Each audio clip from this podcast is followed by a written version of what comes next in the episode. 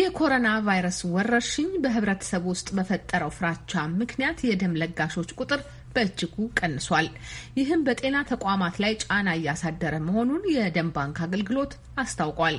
በተለይ በስፋት የደም ልገሳ ይካሄድባቸው የነበሩት ትምህርት ቤቶች መዘጋትና ከቫይረሱ ጋር ተያይዘው የወጡ መመሪያዎች ለደም ለጋሾች መመናመን አስተዋጽኦ አድርጓል። ይህንም በተመለከተ ባልደረባችን ስመኝሽ የቆየ የደም ባንኩን ዋና ዳይሬክተር አቶ ያረጋል በንቲንና ሌሎች ጉዳዩ የሚመለከታቸውን አካላት አነጋግራለች። እንደሚከተለው ዘገባውን ታስደምጠናለች። ከኮሮና ቫይረስ ጋር በተያያዘ ኢትዮጵያ ውስጥ የደም ለጋሾች ቁጥር በአስደንጋጭ ሁኔታ መቀነሱንና ይህም በሀገሪቱ የሕክምና ተቋማት ላይ ከፍተኛ ጫና እያደረሰ መሆኑን የብሔራዊ ደም ባንክ አገልግሎት ዋና ዳይሬክተር አቶ ያረጋል ባንቲ ለቪኦኤ ገልጸዋል።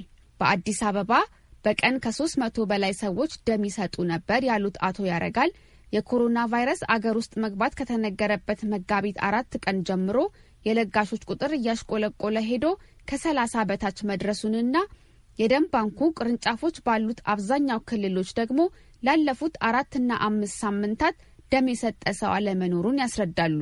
የሌሎቹ የክልል ከተሞች ደግሞ ከዛ ወደ ሰባና ሰማንያ percent የቀንሰው እንግዲህ የክልል ደም ባንኮች ምንሽ ሰላሳ ዘጠኝ ከተሞች ላይ ያሉ ደም ባንኮቹ ደግሞ በጣም ጥቂቶቹ አራትና አምስት የሚሆኑ ደም ባንኮች ብቻ ናቸው እንዲሰሩ አብዛኛዎቹ ብስን መጋቢትን በጣም በጣም በጥቂት ቁጥር አራት አምስት ሰው ሰባት ሰው ነው ደም የለገሰላቸው። የባህር ዳር ደም ባንክ ላይ ከሆነ ጠንካራ ደም ባንካችን ነው። ግን የመጀመሪያ ኮሮና ቫይረስ ከገባበት ቀን ጀምሮ በተከታታይ በነበሩት አንድ ሳምንት አምስት ሰዎች ናቸው ደም የሚለግሱት። በአንድ ሳምንት ሁለት መቶ ሰዎች ደም የሚለግሱበት የነበረ ደም ባንክ ማለት ነው። በዚህም ምክንያት በአሁኑ ወቅት የጤና ተቋማት በፈለጉት መጠን ደም እያገኙ አለመሆኑን የሚናገሩት አቶ ያረጋል ይህ እጥረት ያጋጠመው ሰው ወደ ባንኩ ሲመጣ ወይም ደም ሲሰጥ ለቫይረሱ ተጋላጭ ልሆን እችላለሁ ከሚል ፍራቻ ነው ይላሉ።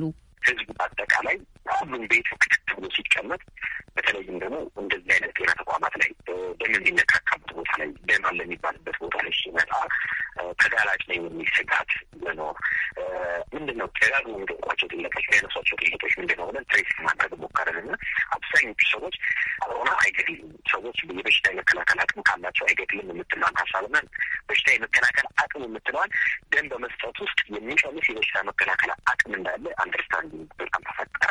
እንደ አቶ ያረጋል ገለጻ ኢትዮጵያ ውስጥ በየሁለት ደቂቃ አንድ ሰው ደም ይፈልጋል። ይህም ማለት በአመት እስከ 260 ሺህ ሰዎች ደም መለገስ አለባቸው። ኢትዮጵያ ውስጥ ያለው ደም የመለገስ ባህል አለመዳበር ምክንያት ግን የደም ባንኩ ይህንን የደም ፍላጎት ማሟላት አዳጋች ሆኖበት ቆይቷል። የኮሮና ቫይረስ መከሰት ደግሞ ችግሩን አባብሶታል። እንደ ፈረንጆቹ አቆጣጠር ከ2005 ጀምሮ በየሶስት ወሩ በጎ ፈቃደኞችን እያሰባሰበ ደም እንዲለግሱ ያስተባበር የነበረው የወጣቶች ስብስብ አቦጊዳ ሮትራክት ክለብ መጋቢት 24 ማካሄድ የነበረበትን 49ኛ የደም ልገሳ በኮሮና ምክንያት ማካሄድ ሳይችል ቀርቷል።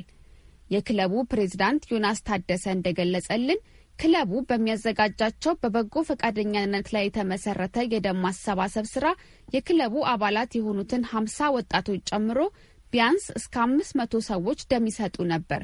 አሁን ግን በኮሮና ቫይረስ ምክንያት ይህ አይነቱ መሰባሰብ ስለማይቻል በማህበረሰብ ሚዲያ በመቀስቀስ የክለቡን አባላት በግል እንዲለግሱ የማድረግ ስራ ብቻ ተሰርተዋል ይላል ዮናስ። የ blood donation ቀን እሑድ ቀን ነው ከጠዋት ሁለት ሰዓት እስከ ሁለት ሰዓት የምናደርገው። በጣም ብዙ ንክኪዎች ይኖራሉ፣ ሰልፍ ምናምኖች ይኖራሉ። ሰው እንደ ሰዓት ነገሮች አሁንም ይፈጠራሉ በሚል እሳቤ ከ blood donation ኦች ጋር ተነጋገረን እና ምን option አመጣን እንደ ክለብ መቅረት ስለሌለበት በዛ ጊዜ በነበረበት ጊዜ ትንሽ የደም እጥረት የነበረበት ወቅት ስለነበረ እንደ ክለብ እንደሚያደርገው ይህንን መጠቃቃት ለመፍጠር ስለሚከብድ በ text ላክንላቸው ለሁሉ ሰው member ኦቹ ግኝት እንዲያደርጉ። ስለዚህ እንደ ክለብ ሲሆን በጣም ብዙ መንቀሳቀሶችን እንዲያደርጉ አደረግን። ያው ሁላችንም እንደ ክለብም እየሄድን ግን እየሰጠን ያው ያንን አርባ ዘጠነኛ ዙርን ባለፈው ኤሌክትሪክ ስር አካሄድን። አቦጊዳ ሮትራክት ክለብ የሚያቀርባቸውን ጥሪዎች ተከትሎ ደም ከሚሰጡ ወጣቶች አንዱ የአዲስ አበባ ነዋሪ የሆነው ብስራት ተሾመ ነው። ባለፉት አስር ዓመታት ውስጥ ሰላሳ ጊዜ ደም እንደለገሰ የነገረን ብስራት በኮሮና ምክንያት ክለቡ የተለመደውን ጥሪ ባያቀርብም በግሉ ስታዲየም አካባቢ በሚገኘው የደም ባንክ ተገኝቶ ደም ለግሷል። ደም ባንክ ውስጥ አይደለም ያለው ምናልባት እንደውም ሆስፒታልም አይደለም የደም ንክኪ ያለበት ቦታ ስለሆነ የበለጠ ጽዳት የበለጠ አየሩን disinfect የማድረግ እቃዎቹን እዛ አካባቢ ያሉትን ነገሮች እንደውም ውጪ ሱፐር ማርኬት ከመግባት ወይም ደግሞ የሆነ ካፌ ከመግባት የበለጠ ጥንቃቄ የሚደረግበት ቦታ እንደሚሆን እገምታለሁኝ። ሲሄድም ያየሁት እሱን ነው። በደንብ አካባቢውን disinfect ሲያደርጉም አይቻለሁኝ። ስለዚህ የሚያስፈራኝ ነገር አለ ብዬ አልገመትኩ። አንድ ሰው ገበያ ሄዶ በፋሲካ ሰሞን እንደምናየው ገበያ በግ ከሚገዛው ብዙ እጥፍ በተሻለ safe የሆነ ቦታ የደም ባንክ ነው። እዛ ሄዶ መለገስ በዚህ ሰዓት ምንም የሚያስፈራ ነገር የለውም። ከዚህ ቀደም በወሊድ ምክንያት ባጋጠማት ደም መፍሰስ ምክንያት ሕይወቷ አደጋ ላይ የነበረችው ባለቤቱ ከደም ባንክ በተገኘ ደም ሕይወቷ መትረፉን የሚናገረው ብስራት ደም መለገስ ሕይወት መስጠት ነው ይላል። ሕይወት ለሌሎች ሰዎች በአደጋ ላይ ላሉ ሰዎች ሕይወትን እንኩ ብሎ መስጠት ነው እና ግን ደግሞ በጣም ደስ የሚያሰኘው ነገር ደም በመለገስ ውስጥ ያለው አንቺ አታውቂውም ለማን ያንን ደም እየለገሽ እንዳለሽ። ምናልባት እኔ ለአስር ደቂቃ አንድ አልጋ ላይ ተኝቼ ደሜን ከለገስኩኝ በኋላ ከዛ ከአስራ አምስተኛው ደቂቃ በኋላ ትዝም አይለኝም እንደለገስኩኝም። ነገር ግን የእኔ ደም ሄዶ በጣም በከፍተኛ ሁኔታ ደም የፈሰሳት እናት በወሊድ ላይ ያለች እናት ወይም ደግሞ በመኪና አደጋ ወይ ደግሞ ከሆነ ከህንፃ ላይ ወድቆ የተጎዳ ወጣት ልጅ ላይ ከሞት ያተርፋቸዋል እና ይሄንን ሳስበው እጅግ በጣም በጣም ነው ደስ የሚለኝ። አቶ ያረጋልም የደም ማስተላለፍ ሕክምና የመቶ ሀያ አመት ታሪክ ያለው ሕክምና ነው።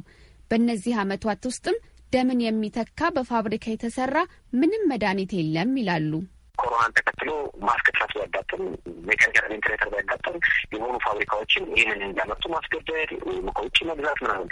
በደም ላይ ግን እንደዚህ አይነት አማራጮች ሁሉ በቃ ብቸኛው አማራጭ ብቸኛው አማራጭ በተፈጥሮ ሰዎች ያገኙትን ስጦታ እንዲሰጡ እንዲያካፍሉ ነው። በዚህ በመቶ ሀያ አመት የደም ማስተላለፍ ህክምና ውስጥ እስካሁን በጥናትም የተረጋገጠ በደም የታየ አንድን የጎንዮሽ ጉዳት የሌለው ብቸኛው ንጹህ የሆነ ነው ማለት በጎ ሳይሆን ብሔራዊ የደም ባንክ ከኮሮና ጋር የተያያዘ ፍራቻን ለማጥፋትና ህዝቡ በፈቃደኝነት ደም እንዲለግስ ለማነቃነቅ በስሩ ያሉትን ሰራተኞች ተጋላጭነት ከመቀነስ አንስቶ የጽዳት፣ ርቀትን የመጠበቅ ድንኳኖችንና አልጋዎችን የማብዛትና የመሳሰሉትን የጥንቃቄ ስራዎች እየሰራ ይገኛል። ጠቅላይ ሚኒስትር አብይ አህመድና ባለቤታቸው ቀዳማዊት እመቤት ዝናሽ ታያቸውን ጨምሮ ሌሎች ከፍተኛ ባለስልጣናትና ታዋቂ ሰዎችም በባንኩ ተገኝተው ደም እንዲለግሱ በማድረግ ቅስቀሳዎች እየተደረጉ ነው። ይህ በተወሰነ መልኩ ለውጥ እያሳየን ነው የሚሉት አቶ ያረጋል አገራችን ስፔንና ጣሊያንን የመሳሰሉት የአውሮፓ አገራት ያጋጠማቸው አይነት የደም እጥረት ቀውስ ውስጥ እንዳትገባ ልንረባረብ ይገባል ሲሉ ጥሪ አቅርበዋል። አክለውም ያለንበት የረመዳን ጾም ወቅት እንደመሆኑ ሙስሊሙ ህብረተሰብ በዚህ በጾም ወቅት ደሉ የደም ባንኮች ለአንድ ወር እስከ ምሽቱ አራት ሰዓት ድረስ ክፍት ሆነው እንደሚቆዩ አስታውቀዋል። ለአሜሪካ ድምፅ ለተጠናከረው ዘገባ ስመኝሽ የቆየነኝ ከፌርፋክስ ቨርጂኒያ